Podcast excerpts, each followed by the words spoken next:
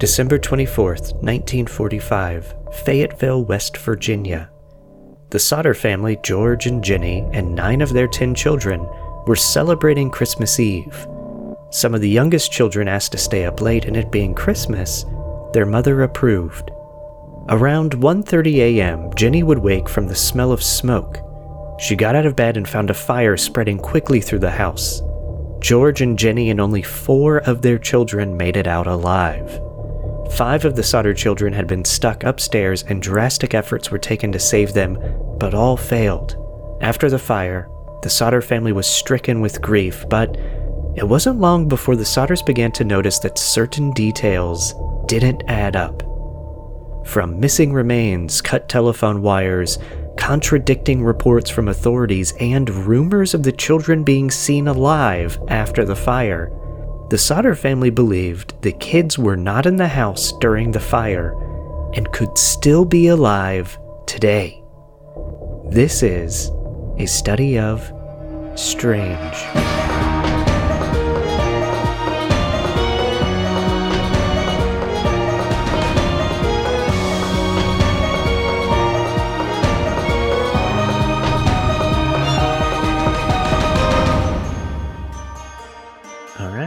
You ready? Yep. Welcome to the show. I'm Michael May. With me tonight is Mr. Matt Glass, who, Matt, hi. Hello. Hi. uh, you are the first person to be on two episodes. Yes, I did it. Yeah, yeah. I You, made uh, name you for myself. yeah, you you told a story on our scary stories, terrifying tales, part one, and uh, and now you're on an episode, so you're the first to do two, and you composed the theme music for the show, so you're you're part So of. I'm in every episode. If you're Yeah, really it's true. it. is true. You are part of every episode. Uh, well, thank you for being on. I've, I've been wanting to find an episode for you, and and this one wasn't particularly like, oh, I've got to have Matt on this one, but just scheduling wise, it just kind of worked out. So I hope you I hope you enjoy it. Yeah, I It's, have no uh, idea what's coming.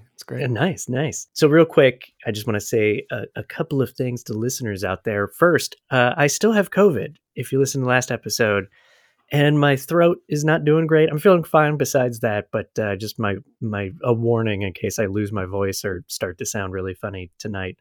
Um, and also, I've just been tired and delirious. So this is either going to be the best episode ever or the worst. We're going to find out. I don't have COVID and I'm tired and delirious. So it'll be Nice.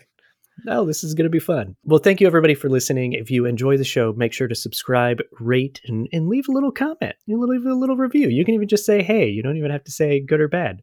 Um, but leaving a review is very, very important for podcasts. So please do that. Also on Patreon, uh, I'm going to have a new episode of News of Strangeness next week.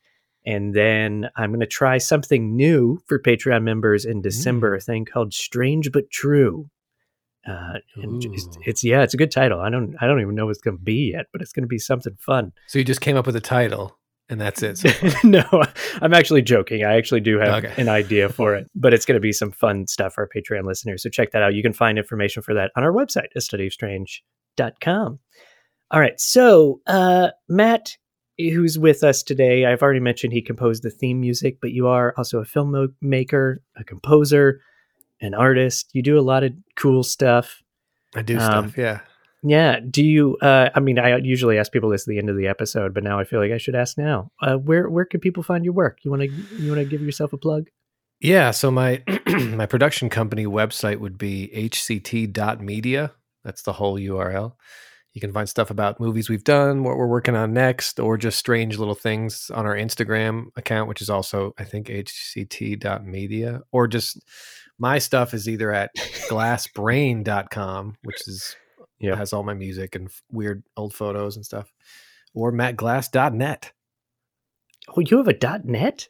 Oh yeah, I couldn't get the dot com for Matt Glass, so I just I got the dot net. Oh wow, wow! Look at that. I haven't heard dot net in a long time. I think I got the only one left. Do you remember the net with Sandra Bullock?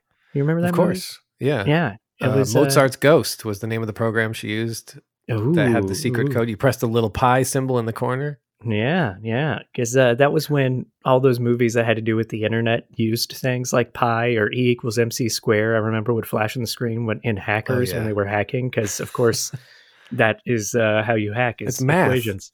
Yeah. Yep. Uh, anyway, see, I am delirious tonight. Uh, so tonight, Matt, we're going to be covering a a tale that I've been reading about for probably like 15 years. There's a lot of blogs about this. There's some books and articles and things, and it's this mystery from 1945 uh, about the Sodder children, the Sodder family, and they had 10 kids. Five of them there was a house fire and five of them were not found. They were presumed dead. And then years later, people started to suspect that those kids were still alive. And mm. where hmm. are, were they? And why did the fire get started? And, and a lot of people out there that follow these kind of weird stories probably have read about this. And so much so, it's, it's kind of so popular that I didn't know if I wanted to cover it. But then when I started to research it, I started to find clarifications or details on things that was never given before in like the main Ooh. common story and that's my favorite thing is to find like the common story and then compare that to actually like some research and things that you can you can confirm and it and made the mystery more of a mystery when i found oh, more boy. information so uh yeah it's it's a good one there's it's sad um, but it is definitely a a story ripe with mystery that still needs people to look into to figure it out because um, I don't want to. I, not, I don't want to give away the ending, but some people suspect that there could be foul play involved, what? and it would be nice to find answers to that. Yeah, I'll just jump into the story here. So this takes place in 1945, and the family it's George and Jenny are the parents, George Sodder and Jenny Sodder. And like I said, they had, they had 10 kids. They were Italian immigrants and they lived in West Virginia in a town called Fayetteville. George had immigrated from Italy. Well, so did so did Jenny. They both were immigrants, but they didn't meet each other until they were in the states. Uh, George had immigrated to Italy, I think, when he was thirteen, if I remember that correctly. And he came over from Sardinia with his brother, his older brother. And as soon as they got through Ellis Island, his brother turned around and was like, "Going back home, see ya," and like, left. Nah. Yep, nah, no, I'm out of here. Uh, look at that Statue of Liberty. Saw it. All right, going back home. Um, no one know. There actually is a bit of a mystery. Like a people that follow this story, there's never really a clarification on why the brother left to return home. Hmm. And I'm not sure there's really much to read into that, but it's definitely one of the, the many strange things that happen in this story. And George Sodder famously didn't talk much about why he left Sardinia. Although, if he's 13, I don't know if he had much of a choice in the matter. I'm sure it was a family thing. So, in in the United States, in the West Virginia area, I did not know this, but apparently in the early 1900s, there was a it was there was a big group of Italian immigrants in West Virginia.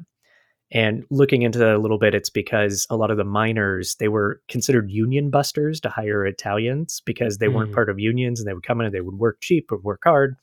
So West Virginia had what was the number I found in my notes? 1910. In 1910, there were 1,700 Italian immigrants in West Virginia, which is a lot. That's a that's a lot in West Virginia, in my opinion. Yeah, probably even now in West Virginia, that would be a lot. Oh, I mean, they they are still yeah. There's there's definitely like a culture there that built up. Actually, this is interesting. Uh, West Virginian miners, Italian miners, popularized pepperoni because they would bake it into bread to take it as their lunch. They would like pack it away and take it for lunch down in the wow. mines. I'm and a big pepperoni, pepperoni, fan, so oh, now I know who to thank. this epi- episode brought to you by pepperoni. Uh, so when George and Jenny met, it was after George had he had been working as a trucker, and he decided, you know, the, the living the American dream as he got older and saved enough money, he started his own business. And there's some kind of misinformation out there about what kind of business he had. A lot of people think he hauled coal. That is true. He later did that, but he was mainly he would he had trucks that would go to the train stop load on things onto his trucks and then take the the materials from the train into town. So it wasn't necessarily coal right away. Um, so yeah, he started his own trucking company after a while. This is how he met his wife. It was like on the road, stopped at a shop somewhere that her family owned, and like I said, she was also an Italian immigrant.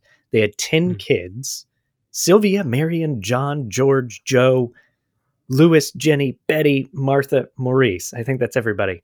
I feel like some um, of those kids have the same name. I hear Jenny twice in there. Uh, well, Jenny's also the mom's name, so that there yeah, that's my, yeah, there you go. Good call. You're listening, Matt. Good job. Better than most my guests. I'm not supposed to memorize those names, right? Because no, no, no, no, don't worry. I, I, mean, I can always refer to them. I always forget their names too, so I will have to refer to notes. Uh, so in 1945, I don't know if you've heard of this, Matt, but this thing called World War II was going on. Does that ring a bell? See, I'm not. I didn't read the first one, so maybe I'd be lost. What? I mean, yeah, I mean, you you can uh, maybe they'll recap it at the beginning of the book, do a little previously on. So yes, uh, World War II is going on. Mussolini in Italy, bad dude, mm. and a lot of the Italian immigrants in West Virginia area supported him, even though they were American now. Mm. And this caused some issues in town with George because George was an outspoken Mussolini critic. So he he did not have the best of friends in town that were sort of hardcore Mussolini fans. Uh, at the time of the the fire, the the fire that we're going to talk about tonight, I think Mussolini was already dead, but there were still feelings of like ill will towards George because he didn't like Mussolini and talked a lot about it. Um, there's two popular stories on all the blogs and Reddit posts and stuff about this tale that happened before the fire that people put emphasis on and and rightly so honestly the first one is that this man we don't know who or at least i couldn't find out who someone out there probably knows was coming around the property george's house looking for work and i think he was in my personal theory is he was trying to invent reasons to get hired as a handyman because he saw the mm. like fuse box and was like, "Oh, that's going to start a fire. You got to hire me to replace all that. All the wiring's going to, the whole house is going to catch on fire." And George uh, was like, "No, this is this is all new wiring. Uh, we just had a, a, stove put in, and the power company had to come out and rewire, and everything's up to code." And he was apparently it still put him on, uh, off ease. It's probably not a figure of speech, but I have COVID, so I'm just going to blame that. I like it. It is yeah, now. Uh, yeah. So uh, George actually called the power company, and they were like, "No, everything's you're totally safe. You're totally fine."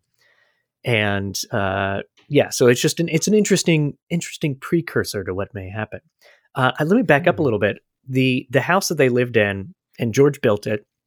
It was a two story. It also had a basement, timber frame house, and it was not particularly large. The master bedroom was downstairs, as well as like a living area, an office, and then upstairs in a lot of the stories you read, they call it the attic, but it's just upstairs. There were two rooms, and those were the kids' bedrooms. The boys had one room, the girls had the other. The other popular story that happened as a precursor to the fire is a story of an insurance salesman that comes by and got into an argument with George.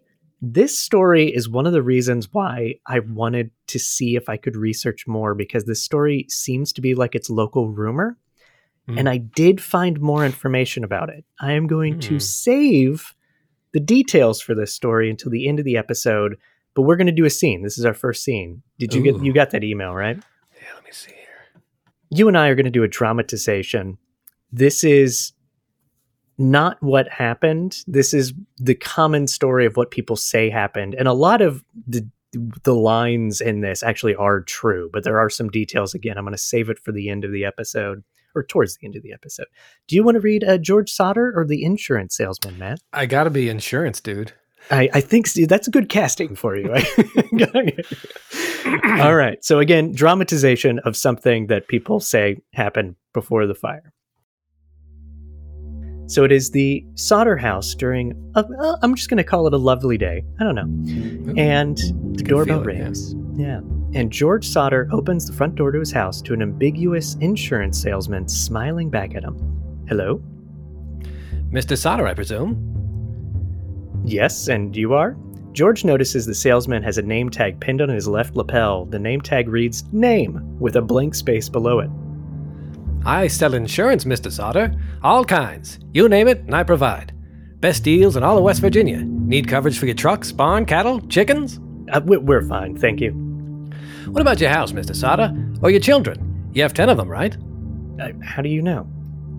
We're running a special right now on life insurance. You have a pleasant day, sir. George begins to close the door.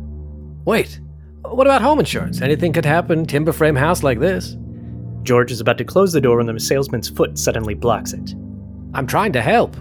I'm not interested. Get off my property. Listen to me, Mr. Sodder. Please leave. Your damn house is going up in smoke, and your children will be destroyed. Go get back. Because of your remarks about Mussolini.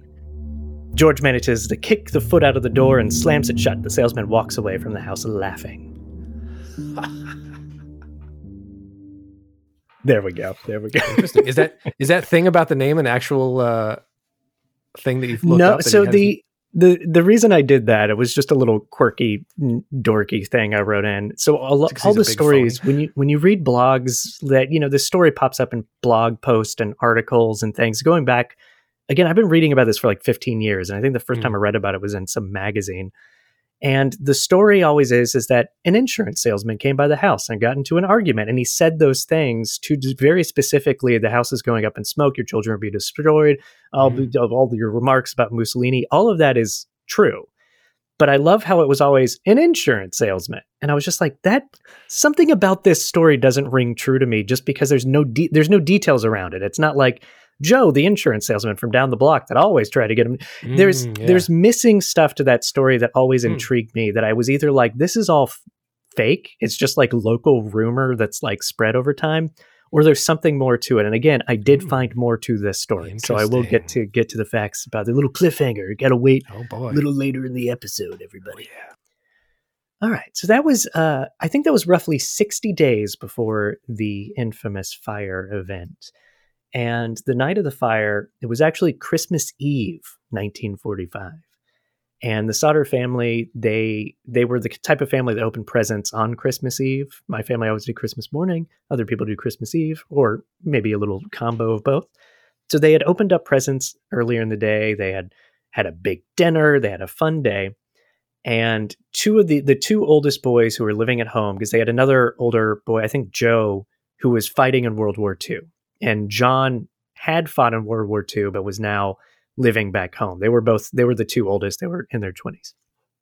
So the two oldest uh, were asleep by 10, 10.30 because they had worked hard with their their father all day. And the younger children kept asking Jenny, the mom, if they could stay up late. Christmas Eve, they're playing with toys. Also, I found out uh, in a book. Oh, I was going to say this up top. A, a little, little, little side note. What is it? called? Uh, transcript, something. A little notation for the end of the yeah. page. This is great radio. I'm going to cut most of that out. Never. I wanted to tell people my main source for information tonight. Uh, I read two books and and one that I came up came across kind of late in my research, and I'm so glad I did. And he has a great website with a lot of information on it. A guy named Bob Bragg wrote a book whose the title of the book is not in front of me, but I'll have links in the show notes to it. Um, he did a ton of research and dug up a ton of very specific information for this case. And he actually mentioned the kids because I never read this and anything I read about it. The kids wanted to stay up late because they were listening to the radio because they their radio would do like Santa's been seen flying over the Oh, Cascade yeah. Mountain, you know, like those kind of things. Mhm. So they wanted to stay up and listen to the radio for those kind of like Santa like stories. And it being Christmas, the mom was like, Yes, you can stay up, but when you go to bed, make sure to turn off the lights, close the curtains, lock the door, you know, all that kind of like chore type stuff that parents make kids do at the end of the night. I just thought of So- something weird. Yeah. Why? So they got all their presents already. What do they care where Santa's going? He's not going to come visit them. He already he already gave them all their stuff. Don't ruin the magic of, of Christmas, Matt. People have I'm just saying. I mean, Santa goes to everybody else's house. But why That's didn't he go to their house? Maybe- maybe there's a combo of like they opened some the night before and they opened Okay, I guess after. I, Santa's that is real. actually a good that is a good question though that is a very Yeah. good question uh, so anyway the yeah the kids stayed up um, except for the two oldest boys and the parents went to bed and around 12.30 jenny was woken up by the phone ringing and she went downstairs to the phone it was in the office on the ground floor uh, or excuse me she didn't have to go downstairs master bedroom is downstairs but she went into the Mhm. office room to answer the phone and an unfamiliar woman, someone she didn't know, asked for some a name that she never remembered, but it was obviously like a wrong number. But what was odd about it is it sounded like there was a party going on. People are laughing in the background, and the woman, when she was told that like you have the wrong number, she laughed in a very odd way that just kind of made Jenny feel weird. Mm. She hung up the phone, and this is when Jenny noticed that the lights were still on downstairs, and she saw that her her daughter Marion was asleep on the couch, and all the other kids weren't there, so they had forgotten to do their chores. They didn't close the curtains, turn off the lights, all that kind of stuff. So Jenny goes back upstairs after she notices this. She tries to sleep, and she assumes around 1 1.30 somewhere in there she hears the sound of what she calls a rock hitting the roof and then kind of rolling off the roof so like thud and again she was like okay that's weird but there was a storm there was a storm that had a lot of crazy winds that night so i think she mm-hmm. kind of mm. just assumed it's the storm went back to sleep and a little while later we're a little unsure of exactly how long later, but a little while later, she's woken up again uh, by smoke. And she got up and the house was on fire. So she woke up her husband. She's screaming. She runs downstairs. She has her baby, because I, I, think it's Sylvia, who's the youngest, uh, was only two. So she slept with the baby. She carried the baby downstairs. She handed it to Marion, who was asleep on the couch, and told her to get the get the baby out of the house. And the, I think what is missing from a lot of the things I've read about this until I researched it more is how fast and crazy dramatic this fire was. Like she smells the smoke, but the fire is already enveloping the entire house. This, there's a story that like her her oldest sons got up and when they came downstairs they were already burnt like they were already like seared and their hair was on fire and stuff like this happened so and it's a timber frame house too so it just it went up super fast. It was also very windy outside, which also helps the the fire spread. Mm-hmm. And John says in statements, I think the next day when he gives statements, he says that he woke his younger brothers up who were in the same bedroom with him, shook them, told them to get up, and then he ran out of the room to try to go help put out the fire. The family makes it outside, and they notice that the younger kids aren't aren't outside. So in sort of the panic and the adrenaline and the, and the you know the chaos of this event, George tries to go back inside too hot. He tries to break in through a window to get to the stairs to get upstairs to get the kids, like cuts his arm really terribly breaking open the window, but it's too hot. So he try, decides to get his trucks. He has two of his hauling trucks sort of in the barn there on the property, and he couldn't get his truck started and because he was going to pull him up to the window and climb on top of the truck to get in mm-hmm. get in the bedroom. So it's too late. They can't get the trucks. Oh, the one thing I'm also forgetting to say that always comes up is a ladder. There's a ladder that George specifically said it's always in the same place, and the ladder was gone. Didn't mm know where it was. So it's very odd.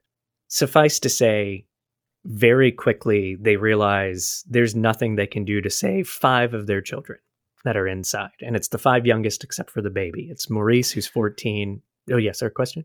No, that's that's the weirdest part right now. Yeah, it's all the youngest kids because they're not. It's all the youngest, the and they were the ones. They were the ones that asked to stay up late, hmm. which I, I that that's oh. something that occurs to me a oh. lot in this story. So it's the five kids that asked to stay up late. Yeah, because there's not a room for young kids and a room for old kids. There's no. a room for boys and a room for girls. So it doesn't wouldn't yeah. make sense that they'd be up there. Exactly. So Maurice 14, Martha 12, Louis or, or Luis 9, Jenny 8, and Betty 5. Um, yeah, there was nothing they could do. The house went up in smoke. So Marion, the daughter that was asleep on the couch that saved the baby, took the baby out, she had run to a neighbor's house to call the fire department. The operator, because at this time in this area, you basically call the operator, like, operator, mm-hmm. give me mm-hmm. the fire department, that kind of thing. Uh, also, most houses back then this has come up in like three of the stories I've now done on the on the podcast, and I haven't gotten a chance to talk about it. They're on party lines. Do you know what nice. party lines are? Yeah, I think my mom had a party line when she was younger, which is crazy. Yeah. So you share you basically share the same phone line with other people that may be your neighbors on the street or wherever. So literally where the line is, that is your phone line. So you mm-hmm. could pick up the phone and find, you know, your your neighbor Bob next door is online, not online, but on the phone. Um, yeah, it's pretty crazy. Um, so anyway, the the the operator didn't answer the phone. Marion runs to another neighbor's house, and that neighbor also couldn't get a hold of the fire department. There's a couple different stories here that happen. Some say that that neighbor then ran to the fire department. Uh, other stories say someone finally got through to the fire department on the phone. Both may be true because I think enough people knew that this was going on that like everybody's trying to get the fire department. The the fire chief was a guy named uh, F.J. Morris, and he was the only one that I can tell was actually at the fire department that night because it was primarily a volunteer fire department. A lot of people mm-hmm. are off fighting in the war, so a lot of small town fire departments don't really have people on staff. Now, the fire department is two and a half miles away from the house, but they didn't get there. And again, this is like 1.30 in the morning when the fire starts. They didn't get there until 8 a.m. And there's a lot of issues with this. There's a lot of excuses by the chief, gave a lot of different excuses why it took him so long. One is he was already told that, like, he said people said the house was already gone. So there was no reason to rush. It's like the house burnt so quick.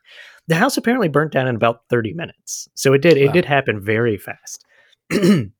but uh, still, it's not an excuse to not go. It's like, eh, The other it's one is- fine now. Yeah, it's, it's probably it's, It's just fire.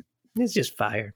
Uh, the other thing is it, the way this volunteer fire department worked is one person's there. If there's a call that comes in, that fire person calls another fireman, and that fireman calls another fireman, and that fireman calls another fireman. They don't like it's not one guy calling everybody. It like Mhm. works Oh, down a yeah. line. And so when there's issues with the operator, when there's issues with weather and Christmas Eve, I just don't think he had enough people to go. He also claimed he didn't know how to drive the truck or couldn't drive the truck, so he had to wait till someone showed up that could drive the truck. There's just a there's a lot of weird things with the fire department, and some people read into that and claim it's like foul play and they wanted the house to burn, and we'll get into some of those things a little bit later on. So the uh, yeah, the house burnt down in about thirty to forty five minutes. And because there was a basement, most of the ash and debris kind of fell into the basement. And nothing of the house survived. So when the fire department did show up, they show up around 8 a.m. Uh, they do search through the rubble. There are people, I think it's seven to nine people somewhere in there, actually start sifting through the, the rubble and the ash until 10 a.m. So only about an hour, hour and a half somewhere in there that they're actually searching for remains. And they never found remains Hmm. for any of the five kids. I will point out very quickly, we're going to get into some of the weird things about this. They only searched for about an hour to an hour and a half. They said they searched it with a fine tooth comb. There is an article that will be in my show notes, a link to it that I, that's from like 2003 with a woman who investigated this case and she interviewed like a fire marshal or you know some someone that knows this world and they're like if there was a fire today and we were we would have to go through to investigate the fire like all the ash and debris we would do it in like three days. We wouldn't do it in an hour hour and a half. Yeah, that doesn't really so there's sense. not a lot of time they did spend. However even in the short amount of time they did not find remains. So after the fire the investigation as you can tell with the kind of a short short excavation i'll call it uh, it was a very quick investigation. The the fire marshal the chief guy morris basically was like there's there's nothing here. They've they burned house burnt down. Kids are in it. It's really sad but like that's the only explanation. So i think they're dead. And everybody kind of went along with that because yeah that was a terrible fire and you had to get out of there instantaneously and it's these these things happen. It's very sad but these things happen. A I don't county know if I could trust. I, I don't think I could trust a fire chief who can't drive his own truck. That's true. That is true. I don't know why you have a fire chief that never learned how to drive the truck in the first place. Um, the county commission, I think it's a county commissioner. There may be a, a, a wrong title there. I wrote down in my notes. Um, but uh, this guy showed up the day the day of the fire, and he basically convened. It's it's freezing outside. Again, there was like a windstorm, an ice storm, and it's cold. It's Christmas now at this point. People don't want to be there, and there are people there. So hmm. he convened kind of like a, hey guys, we're going to do a little inquest right here and just nip this in the bud, get rid of all the bureaucracy and kind of do this quick. He convened a jury of people that were there to be like, all right, so no no bodies, but like they're down there, like the kids died, right? It's fire, accident, blah blah blah, and everybody's like, yeah. And so they they they, they just kind of quickly were like, yep, yeah, fire, accident, dead Wow. kids. And um, that's what everybody assumed it was. Fayetteville did issue death certificates. There was, just to be uh, formal or correct, they actually did reconvene and do days or months or weeks later. They actually did do another inquest, but they still said kids died in the fire. And that's how they left it. The family bought into that at first. They the parents were so devastated by this and i can, cannot imagine. So I, I completely believe this wholeheartedly. They were too upset to even go to the funerals. Like some of the kid the Hmm. kids that were survived did go to the funerals but like the parents just couldn't do it.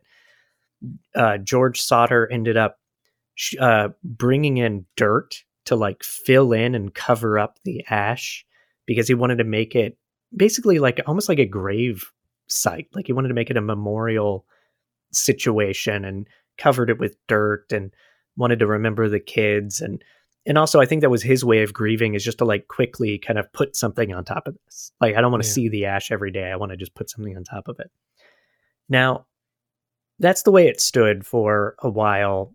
Over the next 2 years, George and Jenny started to doubt that their kids died in the fire because of some very strange things. So they, I guess, over time, they just started to notice. Even Matt just put his finger up like he's thinking. Hmm. And there are two predominant strange, I'm going to list out other ones, but there are two predominant strange things that stood out to them. The first one is that Jenny learned about bones. Like this intrigued her that there were no bones or anything that were found in the ash.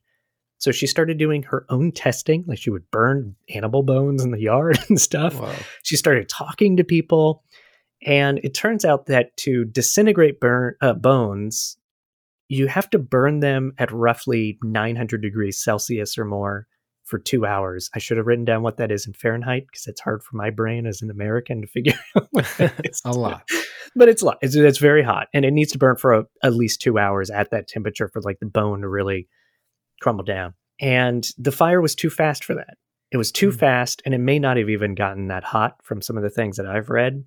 Now, the ash was still smoldering when the fire department showed up at eight. Like they still had to water it down because it was still hot, but it still wouldn't have been that hot. Yeah. So there there is some doubt that remains would have just gone poof. The other thing is that other stuff was found that would have also burnt in those kind of temperatures, like books and pieces of furniture and things like that Wow. did survive and were in the ashes. So you would expect stuff like that to be along with remains of bodies. Now, some say to this day, there are some that say that George kept gas or oil in the basement because he would work on engines down there. He denies that. He was he was like, I never kept that stuff in the basement. According to his son John, they did work on engines and stuff in the basement, but that doesn't mean they they stored gas. Like that's not a good place to keep gas, not even for the danger of it, but like the fumes and stuff. They had a barn with the truck, so I would imagine that's Yeah, where that gas was. That's where you would I take think the gas out before you take the engine Yeah. out or whatever. And I think, you know, if they're working on engines in the basement, it's probably because of weather and stuff. Like you're not taking everything down there. It's just it's more comfortable at night if you're working on engines and stuff. Yeah, I imagine you want it to be as light as you can to get it in the basement, so you're not going to have a whole tank full of gas or Yeah. whatever. Exactly. So then the the second kind of predominant strange thing besides the remains not being found is that John, their son who woke up, his testimony that like first day is that he kind of shook his siblings awake. But he later changed that and said he just called to them and he couldn't see them through the smoke. Hmm. And that's an important distinction to make. And I'm actually going to read a quote of his that he gave in one of his interviews or testimonies or something. Um, so this is John Sodder, who is the the oldest kid on in the house that that evening. Mother and father went to bed about 10:30 p.m. We went to sleep upstairs about 11:15 or 11:30 p.m. We had everything ready for Christmas. There was a set of Christmas lights in the window of mother's bedroom. George Jr. woke me up and I came down expecting to help put out the fire. When I got to the door, flames were already there and I couldn't get back. Fire had swept from the place where the desk was to the front door. George had started trying to wake the others, but I guess they either didn't wake or didn't move fast enough. I think somebody set the fire. So he's not saying anything there about like missing kids, Mm-hmm. but he also isn't saying that he saw them. And he also says very specifically, I think somebody set the fire. The the two connected but separate mysteries of this whole case are was the fire set on purpose and Were the five missing children dead or were they taken out of the house before the fire? And yeah, there's a lot of details to this. Some I've kind of skipped over, but I will kind of tr- I'll try to circle back to most of them here as we go into more of the details. But I'm that just kind of about ra- the. Oh, sorry. I'm thinking about the um, the chores not being done that you mentioned. Like, yeah, there's that possibility they were gone before, she, after she, before she had woken up that first time or whatever. You're, yeah, you're picking up on good details, Matt. You're picking up on good details. That's why uh, there's this one's yeah, this one's tough. This one's tough. So I, oh, let me let me also mention two other. This might literally be in the list I'm about to read in my notes, but just in case I forget and it's not written down, the trucks wouldn't start. The two trucks that he wanted to climb Right. on top of, they wouldn't start. Also, after the fire, it is found that the phone line was cut Hmm. from the house. They also the the investigation that happened way too quickly. They just assumed it was a it was because of the fuse box. They thought it started in the office on the other side other side of the wall where those fuses are. Where that one guy was like, "Oh, it's going to start a fire one day." Mm. That's what assumed happened. But there are some strange things outside of even the kid stuff. There's some strange things around the fire itself and the wires. There's there's just a lot of strange things. The family, even the descendants, still to this day, claim that their their their siblings are nowadays their you know great uncles or whatever you would call them. They never died in that fire. The family is, is full hearting full heartedly believes that those kids survived, were kidnapped, were taken, something like Hmm. that. And they even put up a a billboard on the property that was there for decades and decades and decades that had pictures of all the kids and the billboard had had words and information about how to contact them with with with details or if you know who did it. And it also claimed a cover up by local authorities. And that was on the property up until i want to say like 1990 maybe even Hmm. later than that. So it was up there a long time. So anyway my list of strange things. I, I diverted. So the kids that didn't come down were the same five that asked to stay up late which you've already you've already commented Yes, on matt strange. uh, Chief Moore, again, these are a little out of order. I just sort of wrote down strange things as I was thinking about them. Chief Morris, the fire fire chief, claimed he didn't know how to drive the truck. He claimed the house was out of his jurisdiction at one point, and basically kept making excuses on why it took him so long to get there. Two sons of the Sodders saw a man watching their house and watching the kids before the fire, like weeks before the fire. Sometimes you read this as like a man in a van watching the kids. Uh, I could not confirm a van or not, but Did definitely they have vans back then? that's that's a good question. That's what makes me kind of doubt that.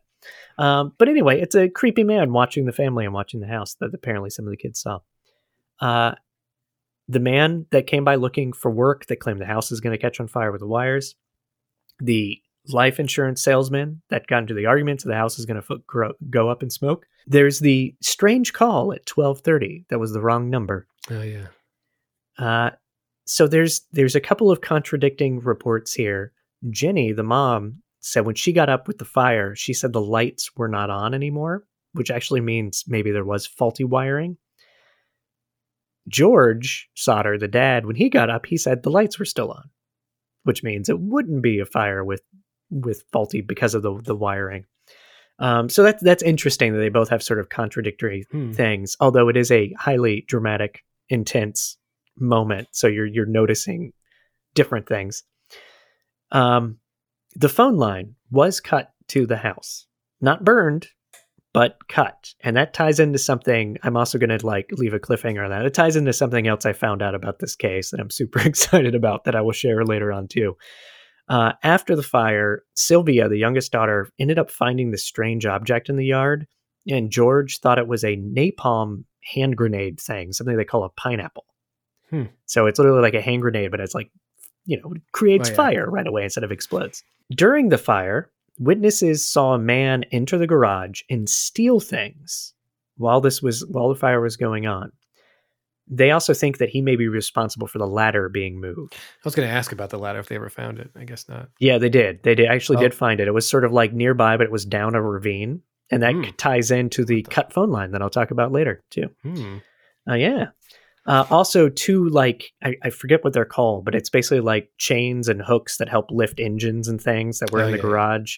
Uh, those were stolen from the garage.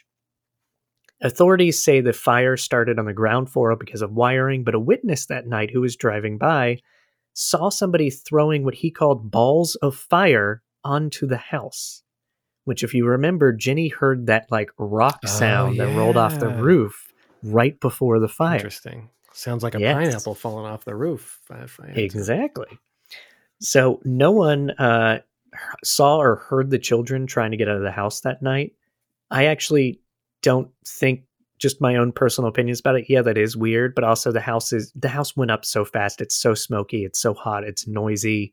Like Mhm. I that doesn't that doesn't ring out to me as being too odd, but a lot of people do mention that. Uh, no bones, no remains found for the kids. Here's one of the weirdest parts of this. Word got out about town that uh, the family started to doubt that the kids died in the fire.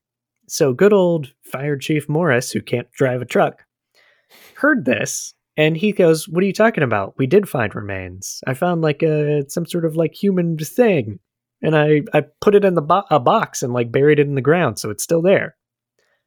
so, uh, so George heard that and was More like, "What?" from old Yeah. chief there? Yeah. And George was like, "What? I would never. We never heard any of that. It was very bewildering and confusing."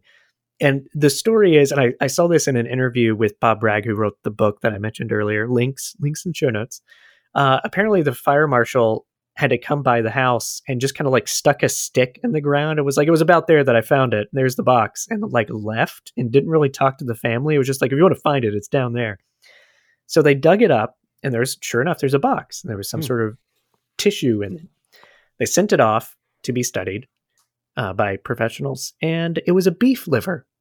Not only was it a beef liver, it was a raw beef liver that had never been anywhere near fire or heat or smoke. So, yeah. So weird. I don't even It's- understand that. I don't, uh, even the thinking of like, I put it in a box and put it in the ground. I- but- It's very strange. I think he just found beef in the fridge and he's like, I'm going to save this for later and dig this up when everybody's gone. And just forgot. There's kind of two thoughts that I had when I first heard this, and one is that he's just trying to cover his ass for being like, "Oh, they died in the fire," and like just trying to be like, "Oh, yeah, see, I found something," and even like keeping it in the box is kind of like, "Yeah, just in case they need to like prove That's that we so found out, crazy. just keep it down there." It, it's that's one another way to put it is there's suspicion of like he knows the kids aren't down there, so he's trying to put evidence in Yeah, the there's ground. no other. I feel like him actually having put something in the ground at all is like way more suspicious than Yes, I don't know. That's just the weirdest thing I've ever heard. It, yes, it is. Very, very, very strange. So, on top of all these strange things, when George and Jenny began to question if their five kids had died in the fire, it took a couple of years for their suspicion to grow. And they weren't without merit because there are witnesses that claim to have seen the children after the fire. I feel like I just set up a commercial break. Whoa.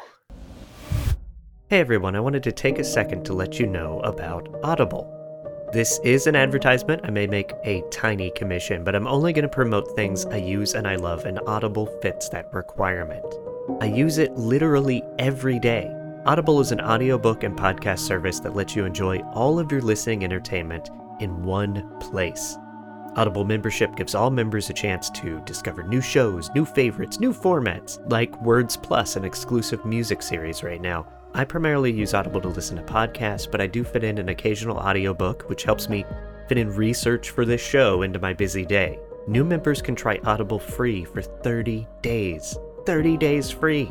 Get access to the growing selection of originals, podcasts, everything.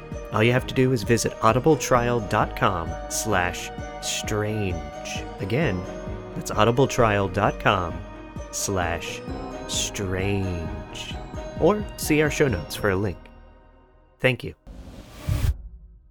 There's there's actually a lot more witnesses that I'm even going to talk about, but there's just for the sake of time and flow of the show and my own Mm. COVID tiredness.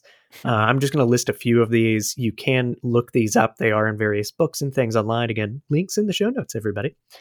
Um, a woman saw the children in a car that night going away from the house during the fire.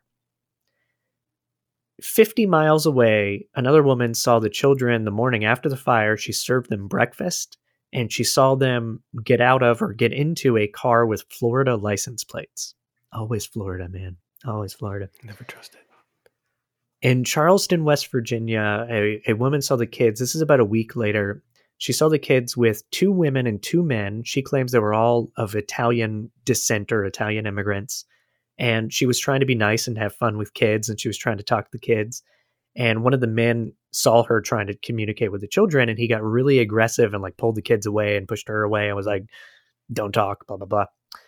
Um, and this was at a hotel, by the way, and the, that family had left very early the next morning before anybody had a chance to talk to them more. George Sodder, the father, he began doing kind of like his own amateur investigation. Every tip that came in, and there were lots of them for many, many, many decades, he would follow. He would actually travel and go meet people and find people, call, and he hired two different private investigators at times. Uh, he investigated all of them. None of them ever led to any solid proof that the children were alive or any of the people that were claiming to be the Sodder children were Sodder children. An example of this is he saw a picture of a kid in a New York newspaper that he thought was one of his children. And he ended up going up to New York and like trying to find the kid and talk to the parents, and it ended up not being them. Uh, the Sodders actually asked the FBI for help in 1947. J. Edgar Hoover himself Mm. replied that it wasn't his jurisdiction, but if the local law enforcement asked for FBI's help, he will provide it. Local law enforcement declined the help from the FBI, which is also kind of weird. Uh, the FBI actually did get involved with this case years later, but it was more in the the like, oh, if it was kidnapping and they went across state lines, then it's FBI's jurisdiction. So they looked into it, but they never found any evidence of anything. So it wasn't a Mhm. very long investigation. So one of the private investigators that was hired, a man named C.C. Tinsley, he found that a member of the coroner's jury that said the children died in the fire was the same man that threatened George Sodder at the doorway. The, the man that you played this evening, Matt. The insurance man was a coroner the whole time. Not a coroner. He was on the jury that was Oh. like he was like part of the group that was like, yeah, there's the kids are dead. He was like on the jury that kind of have to have Whoa. to sign off on Oh, I see. But that's things of that crazy. nature. That is also crazy. Um, the CC Tinsley, the private investigator, he, I think he's the one that actually heard the rumor that the chief found this thing and put it in a box and buried it in the ground. So I think he's the one that that uncovered that whole story. Hmm. Uh, in 1949, the family paid to excavate the ground where the fire was to look for remains again. This time they actually spent, I think, two days. Still not long enough, according to the to the expert on how long it should take. Like it should be like a week or more to actually investigate this. But they did take one or two days, dug up the ground, and they found bones. They found very few, but it's pieces of vertebrae. And so they sent that off, and a pathologist named Oscar Hunter with the Smithsonian, I think he was the one with the Smithsonian. I could have my, my notes backwards there. But anyway, a pathologist looked at these things, and he claims they were from a 16 to 17 year old person. The oldest kid that was dead was 14. That is kind Hmm. of close enough if you want to think about it. However, the bones weren't near fire, they were not burnt Hmm. what people deduce from this is that when that dirt was brought in to dump on top of the property, it was actually brought in from somewhere else. And that kind of contaminated the scene. So those bones are probably from that dirt. Oh, interesting.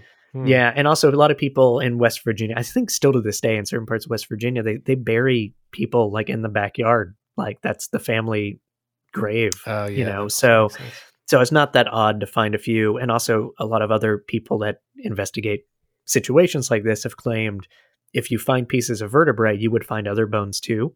And the fact that they didn't find them, I think it's from the dirt being brought in, but it's still interesting. Yeah, uh, they actually sent the bones back to George Sodder, but uh, no one knows where they are now, so we can't run DNA on them because that's, I mean, that's still a worthwhile cause, I would think, but no one knows where they are. So a It's weird. They let I them- found- like, oh, you can keep these bones. They're human bones, but you can have them back. I mean, what are they going to do with it? Put. Yeah, this true. I, I don't know how that works. yeah, it it is weird. It is weird.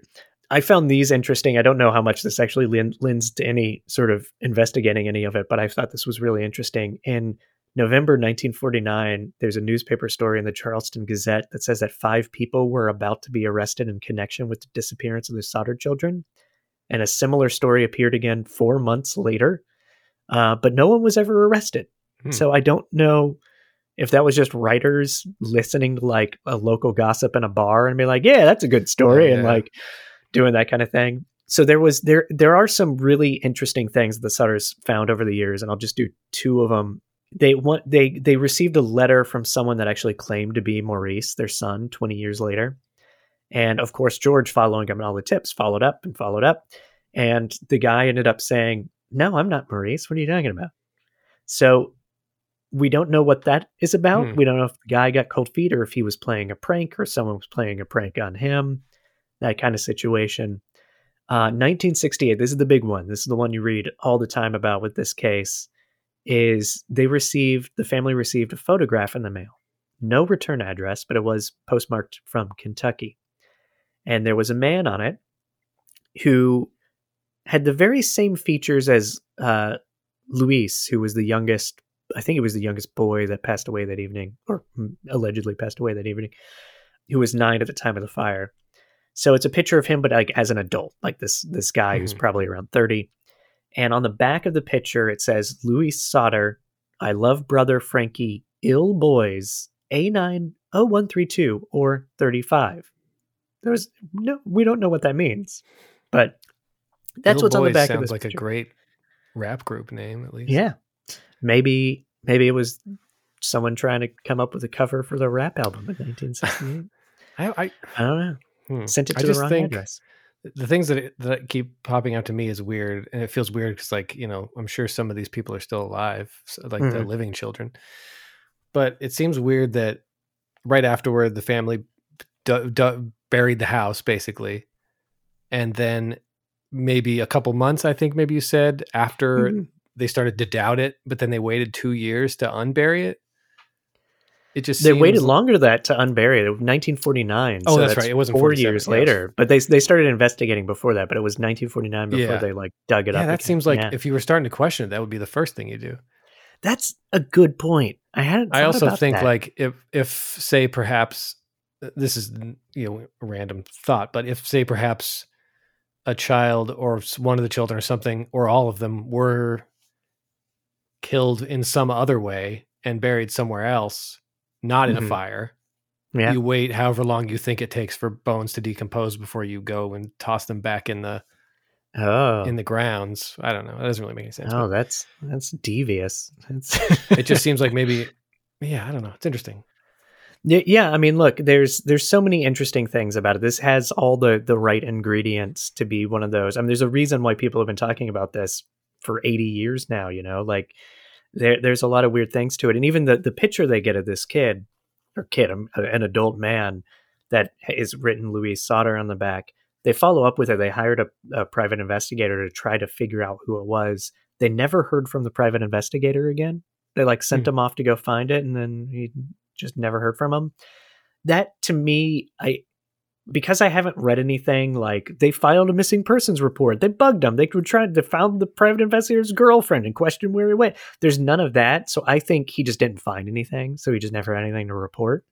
But it it's it's another little you know piece of spice to the story that just makes it all the more interesting and mysterious. Yeah, they never found out who that picture was, who sent hmm. it, anything like that. And again, they were getting a lot of like fake reports too, so it may have been one of those things, but it, it's a very interesting thing. The billboard they put up on their property that had information, they had a reward on it for $5,000. I saw pictures of it. That must have been years later. It was up to $10,000. It may have even gotten higher than that. I don't know. Um, now, remember, the main two questions about this case are Did the kids die in the fire? And was it set intentionally? There's like, there's two, they're connected, but there's, there's two kind of questions. And uh, what I'm going to do now, hmm, what am I going to do now? That's the end of the show, uh, ladies and gentlemen. Um, no, there's a, I have a little section written here like fact versus fiction because this is where I like I was able to actually find some clarity on some Oh, things that are typically reported.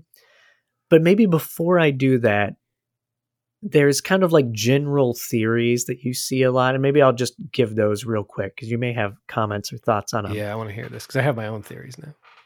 If the fire was set intentionally, there's people that believe the kids were kidnapped, and there's people that say the kids went to an orphanage, orphanage, orphanage, orphanage. There Oh, we no. go. That's the word. Orphanage in Italy. Uh, some people say the kids grew up in Florida.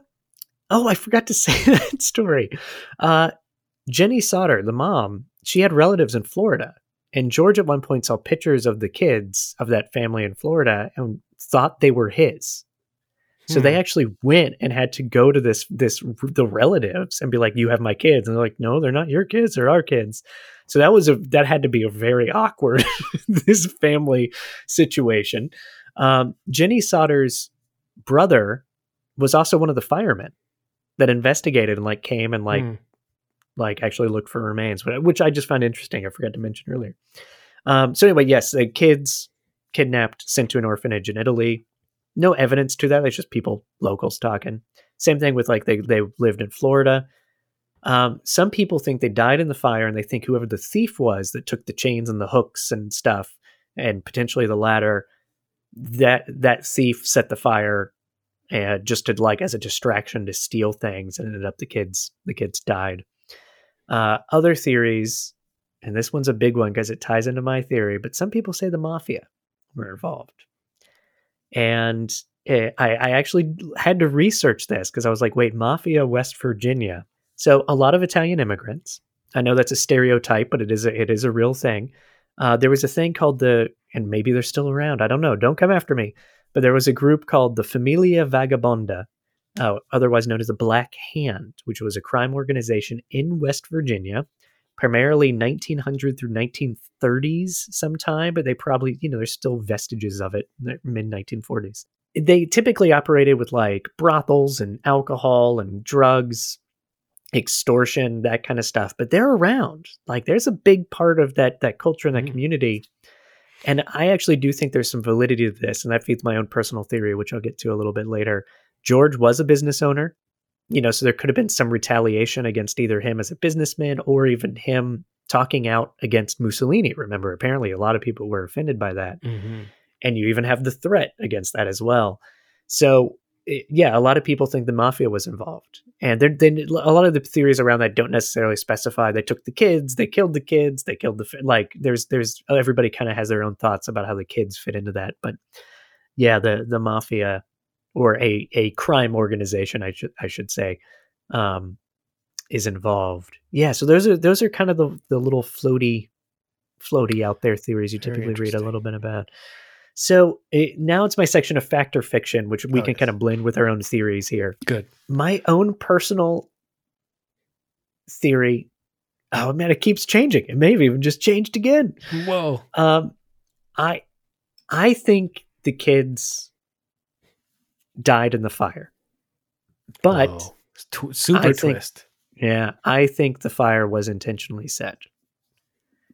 And the only thing that makes me doubt that is the thing that you're already, you're already thinking about, which is it's the five kids that stayed up late, and no one really saw them after the fire. That's the one thing that I keep changing my mind on, and I'll probably change it again by the end of the night. Because it doesn't even make Uh, sense if they did go to sleep. It just the odds of it actually being the youngest kids. Yeah. Doesn't make sense. Or like logically, unless they were all It- in the one place. Yeah, and some of them were in the bedroom with the two older brothers, or, a, Yeah, or exactly, would have yeah. would have been.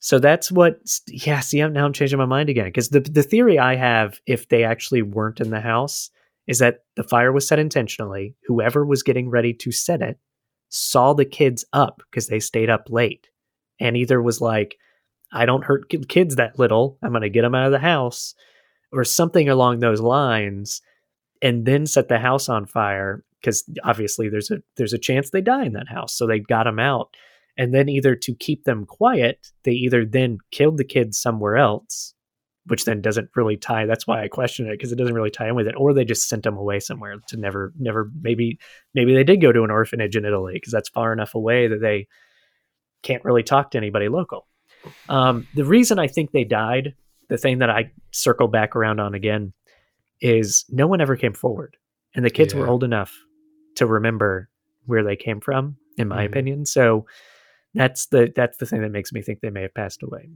But anyway, to go back, as I went on my little side topic there, the reason why I think they could have been killed in the fire, that's a better way to say it, could have been killed in the fire, is John Sodder's initial statement. The morning of the fire, he said he shook his brothers to get them up. Even though he kind of changed that later, because that that was the first thing he said, and I do think statements right after something are really important when you look at true crime and stuff like this. Um, uh, but I just think that's an interesting, interesting statement, which means the kids were in the house if that is true. Uh, the excavations, they never found remains, but we already established they didn't take enough time to do that. Mhm. And then the whole site got contaminated. When they dug it up again in 1949, they already brought in all this other shit that mixes in with it. So you can't even fully do a proper excavation at that point. It's probably not called an excavation, but I'm going to call it that. Ginny said that the the lights were out, which means it actually literally could have been a fire started by wiring. Also, Christmas lights are horrendously dangerous. Even to today, they were much worse back then. So there could have been just something natural to happen. I actually think the house, I, I think the fire was set on purpose, but I do think it's worth noting that there is a possibility that it could have been something. Yeah, have you seen those videos where like this is how fast your house will light on fire with a Christmas tree that's super Yeah. high in it? And you'll see the Yeah. videos and it's intense. Just it just goes crazy. Oh, the other thing that kind of feeds into the kids may have perished in the house, even though no one heard them or necessarily saw them, is there were comments from John that it was super smoky. There's comments from the family about how bad the fire was, and it was burned. Like there were burns on some of these people for the rest of their lives. Mm. Like it, it just enveloped that house. And George, the father, couldn't even go upstairs to check the bedroom before he left the house the first time because it was too so hot and smoky and fire and everything. That's why he tried to go out and go through the window Oh yeah. which he still couldn't go through because it was still so hot. So all those things to me lend to they might have they might have perished in the fire. And also you think about going through the remains or the, the debris, everything's kind of falling, burning and falling into the basement.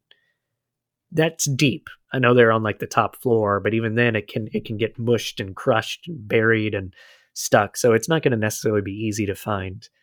However, my primary question going into the whole story, like I've already said, is the insurance salesman. And now I'm circling back to that that little cliffhanger I mentioned earlier. It turns out the reality of the salesman situation is the thing that affected my personal beliefs about this story and it not being an accidental fire more than anything else. So it turns out the insurance salesman actually does have a name.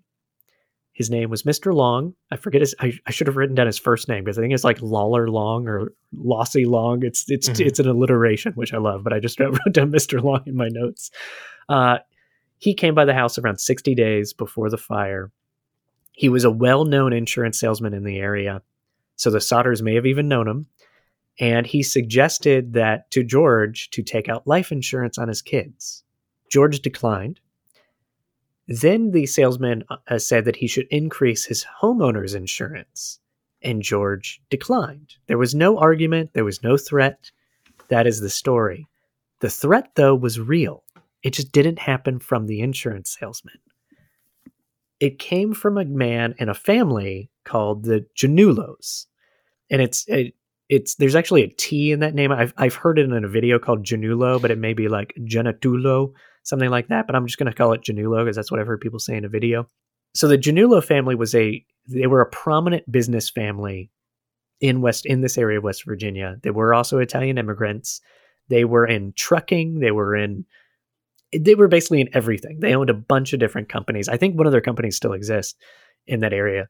And uh, the Janulos, the, their trucking company is the trucking company that George Sodder worked for before he left and started his own. Hmm. And they were close enough to when George bought the house, he actually either he either got a loan or the Janulos signed on to his bank loan or some they, they're associated with the purchase of the house. They allowed him to buy the house. So the insurance policy for the home is for the Janulos, not for the Sodders. Hmm. So Mr. Janulo finds out that George Sodder declined to increase the insurance for the house. So the Janulos increased the insurance for the house right before the fire. And it's there and they get the payout if the house, Hmm. something happens to the house. So when the house burnt down, the Janulos got the insurance payout. I'm not sh- saying this is like an insurance fraud thing. I think that is part of it though, because the Janulos were pissed that George didn't get the insurance thing. So they were mad at him. And apparently, Mr. Janulo is the one that showed up and said the house is going up in smoke, your kids are going to get destroyed, and something about Mussolini. Apparently, that's Mr. Janulo that said Hmm. that to him. I think because of the mafia tie-in, because Mr. Janulo was literally quote quote unquote called a local Italian leader. Uh, I think they were trying to send a message to George Sodder for reasons that we don't know about. There's more to this. One of the things that may be part of it is Jenny Sodder, Jenny Sodder, the wife. Her dad passed away recently, and she had not signed the like closing of the estate. And her siblings were trying to get her to sign. George wouldn't let her sign. We don't know why. And the Janulo family was somehow involved with that because they were asked to convince Jenny Sodder to sign the closing of her dad's estate. So there's some there's some there's a, a big pizza pie here. Shouldn't use pizza as a reference because we're talking about Italians, but there's there's a big pumpkin pie. Pepperoni. Thanksgiving next week Right. with pepperoni on it. And and there's just all these little pieces and they're all connected to this Janulo family. And I have no proof. Don't come after me, everybody. But there there's interesting little bits here that that just make me be like they somebody was pissed at George Sodder. It could have been for all these different reasons and more. It could have been for other reasons that we don't know about. But I think because of the threats, the person that literally said your house is going up in smoke, because the witness of the person seeing like fire thrown on the house, I just I'm like this was intentional. There's Mhm. this was definitely intentional. And I should stop there. I should stop rambling on about it because I want to get your thoughts now that you've Okay. heard some of these things. Mm, This is all great. this is my theory, even though, I mean, this is just just- based I, on I love your tone right now. That's all great, but you listen to this. this is this is what happened. No, this is what if I was like thinking of it as a movie, this is what I I feel like would work. So not like in any way to Yeah. like offend actual people that went through a horrible thing. So it's the night of the fire, and the kids who are wanted to wait up for Santa are downstairs. The mom comes downstairs to tell them to whatever go to sleep because it's Christmas time maybe at this point the this family that you have mentioned the Janulo is that what you said yeah, yeah. one of those guys shows up at the house and there's a threat of some kind about you know I don't know something about something uh Yeah. about taking the kids maybe and she doesn't want him to and there's some sort of fight that happens one of the kids is killed in front of all the other kids and the mom as a mm-hmm. as a like you do you want I can keep going and I'll you know kill all the kids and it's like she says no or whatever. He takes her out and makes her go and they cut the, the phone lines obviously they make her go and drag the body and bury it in behind the house or somewhere far away.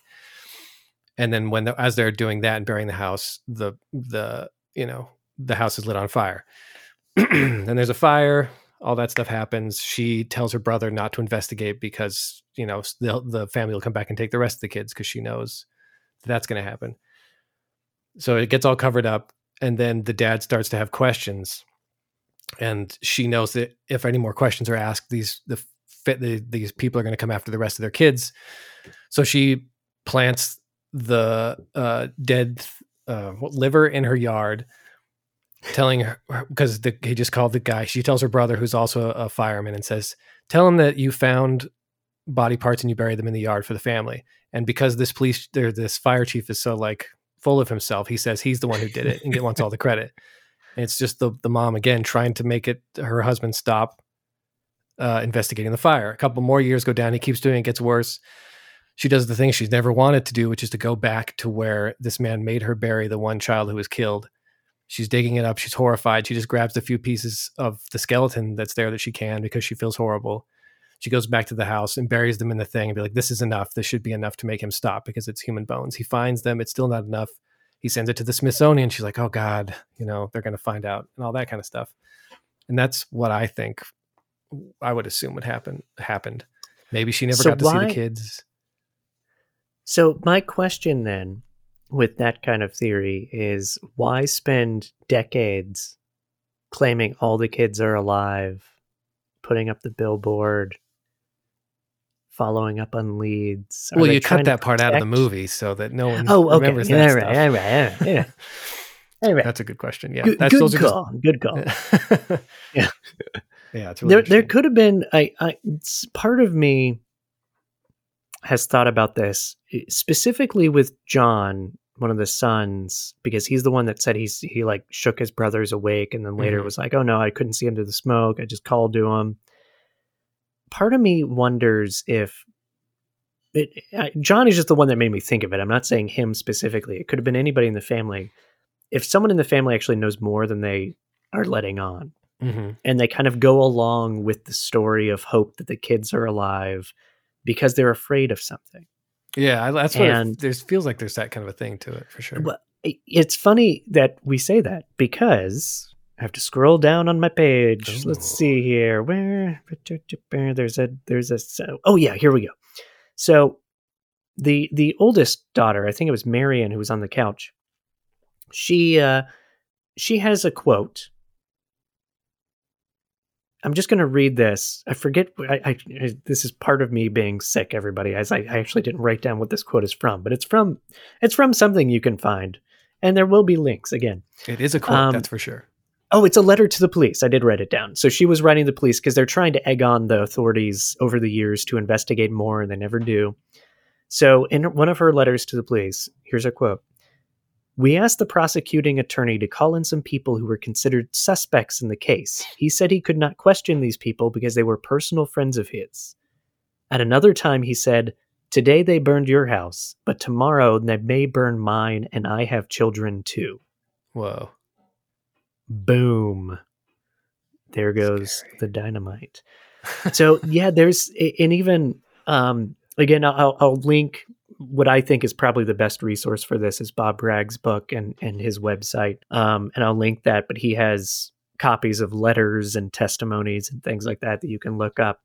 And he has an interview that i found on his website um that he actually talked about like yeah still to this day there are people that will not talk about these things still to this day 80 Wow. years later so I, I definitely think something was going on that i think has never come out in all the stories and all the coverage of this that somebody wanted something it doesn't answer what happened to the children but i definitely think foul play was there i will clarify one thing here too because this is actually really fun uh, the cut phone line Yes. which everybody's like, oh yeah, they cut the phone lines, they couldn't call anybody. The cut phone line was cut by a guy named Lonnie Johnson.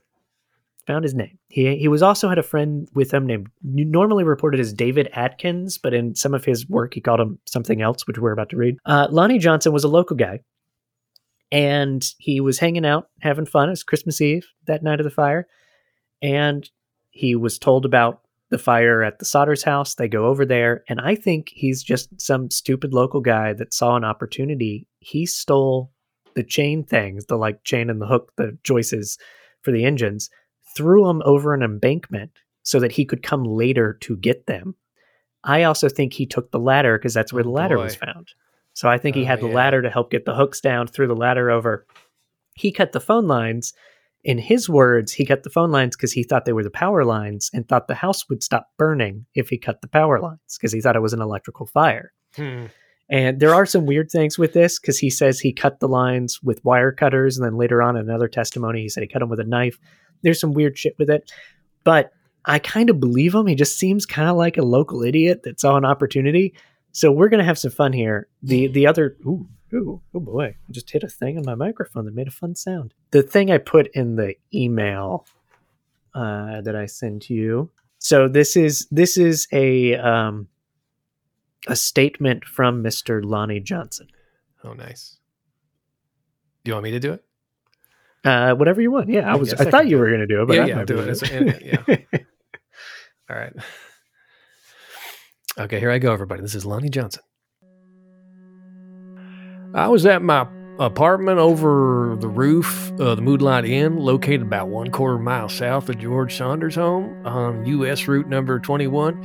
We were having a party that night, my wife and I. Grover Atkins, who was staying there at my apartment with me at the time, Fanny Atkins, who, and I believe, but I'm not sure, that Allie, Alan Janney was there. Also a taxi cab driver whose name I don't remember from Bluefield, Virginia, West Virginia. Uh, sometime that night, a couple of boys came to my apartment. They wanted to use my telephone to call the fire department at Fayetteville, West Virginia, but they could not contact the department.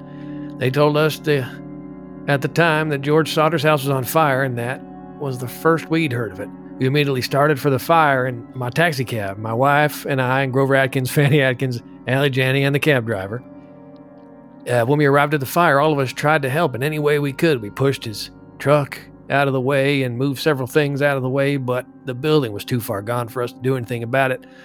While we were moving some of the stuff out of the way, I got a set of chain blocks in the garage building and brought them up to the road and threw them over an embankment. About a month after the fire, George Saunders got a warrant for me for stealing the chain blocks. I entered a plea guilty and was placed on probation for one year. Up until the night of the fire, I had never met George Sodder to speak to. I had seen him, but that's all. I, I never had any feelings toward him one way or the other. Neither did uh, my wife, Grover Atkins, Fanny Akers, or Alan Janney, or the cab or the taxi cab driver who I don't remember the name of. uh, yeah, so so Lonnie Johnson was the guy that took all that stuff. Hmm. It was not um, some mafioso. It was not some mad insurance salesman. It was not some alien. He was a local guy that saw an opportunity. Uh, there is one more thing. I mean, there's so many details that I am not going to be able to cover, but one that I actually do think is important that I that I also forgot about because it feeds into people thinking of foul play. The the two trucks wouldn't start that night because he wanted to move Mm. them up by the house to climb into the window. And a lot of people, when you read this again on blogs and articles and Reddit and Facebook posts, people are like, "Oh, so someone cut the cut the fuel lines to the trucks and they took the ladder and they. And I'm always like, "Really? You think somebody set fire to a house and they thought ahead of like, oh, the children are gonna be stuck upstairs, so they're gonna need a ladder. Let's move the ladder. Then they're gonna then they're gonna try to climb on top of the truck. So let's move the trucks. Like that thinking never made sense to me." Mhm. And sure enough, the ladder being moved is actually Lonnie Johnson. And also the trucks. There's a quote, quote from George Sodder, I think the day after when he's first giving his statements to the fire chief and everything, where he says he flooded the truck. Oh, Because again, adrenaline's pumping. Yeah. You're trying to do things super fast. You're excited. You're, tr- you know, you're trying to save your children. He flooded the truck. Mhm. And then John, I think, tried the next one. I think John did the same thing.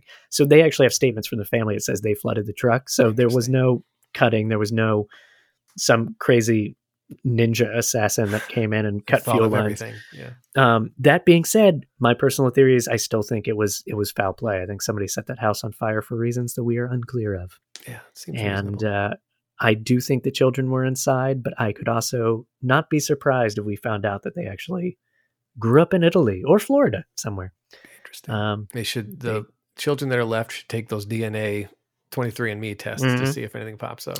yeah, you know, I wonder because there are so many relatives that are still around. I bet you some of them have done 23andMe. I'd be curious. Yeah, I'm If not sure if, if we would have heard something. I guess, but Yeah, yeah, it's a big enough case that I think we would have. But also, who's looking at that though?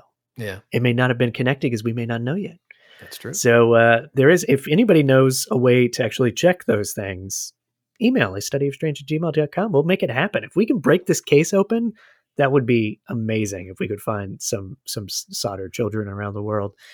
Um, because it is it's a 80 years long popular mystery. Hmm.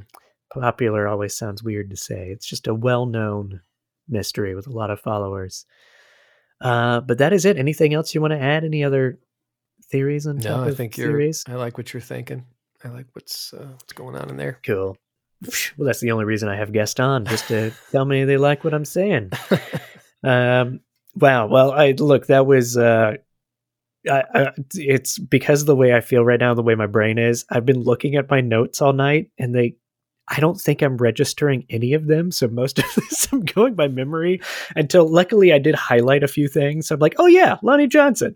Uh, but it's it was really hard to follow my notes this evening, It's- guys. You seem Um, normal from my perspective. Okay, good. This is I'm just always gonna blame COVID from now on. And Yeah. that way I just lower expectations and knock it out of the park. uh, but no, this was it, my voice held up way better than I thought. But uh, looking at my notes is definitely different. Have you had COVID? Nah, I haven't had it yet. Uh, see, I haven't had it until now either, but people talk about brain fog. I didn't experience that. This is like day 13 for me, and I still can't kick it. And I think the last three days, it is, I, I cannot focus. Well, I have trouble like completing things. It's been Hmm. weird. It's been really weird. I hope I'm through with it soon. Uh, on that note, Matt Glass, thank you so much for for coming on and listening to me ramble on and ramble on about the Sodder Children. thank you for rambling. Yeah. So you already mentioned uh, Glass Brain and how to find you at the top of the show. Check out also Ghost of the Ozarks, which you co-directed, which is on all the streaming uh, platforms. That's correct. right now. We got Squirrel on Um, Tubi, another film that Oh, you're in. that's in. right. Yeah, that I'm in. I should always remember to say that. Cool. We did it. Uh, well, thank you again, Matt, and I will talk to you soon. Sounds good. See you around. Cue Matt's music now. Oh, it sounds so good. That does it for tonight's show. Thank you all for listening to the Sodder Children episode. If you're enjoying the content on this podcast, please subscribe, rate, and review. You can also support us by visiting our Patreon page, which you can find through our website, a studyofstrange.com. We have additional exclusive content on there. There's going to be more episodes on Patreon in the coming weeks. Thanks to Matt Glass. Check out his work. Follow us on Instagram at A Study of Strange. And lastly, I should mention just some scheduling stuff because it's the holiday season. It is Thanksgiving this week. When this episode comes out, happy Thanksgiving. Uh, because of the, the holidays and me being sick and my whole family being sick, honestly, uh, th- I may have to space out a few of the, the upcoming episodes. So I'm not sure when our next episode will be out. I, I do believe I will have one ready next week, but just be aware that uh, I may have to space out some of these just because of all the stuff going on. But I'm going to try to keep keep some stuff coming at you. I do have a couple of serial killer episodes coming up next. So if you enjoy those kind of stories, like I do, check them out. Make sure to follow us. Lastly, uh, I am collecting UFO stories, personal UFO stories for a an episode TBD. So email if you've ever seen any unidentified flying object in the sky. I want to hear about it. Email me a studyofstrange at gmail.com. Thank you and good night.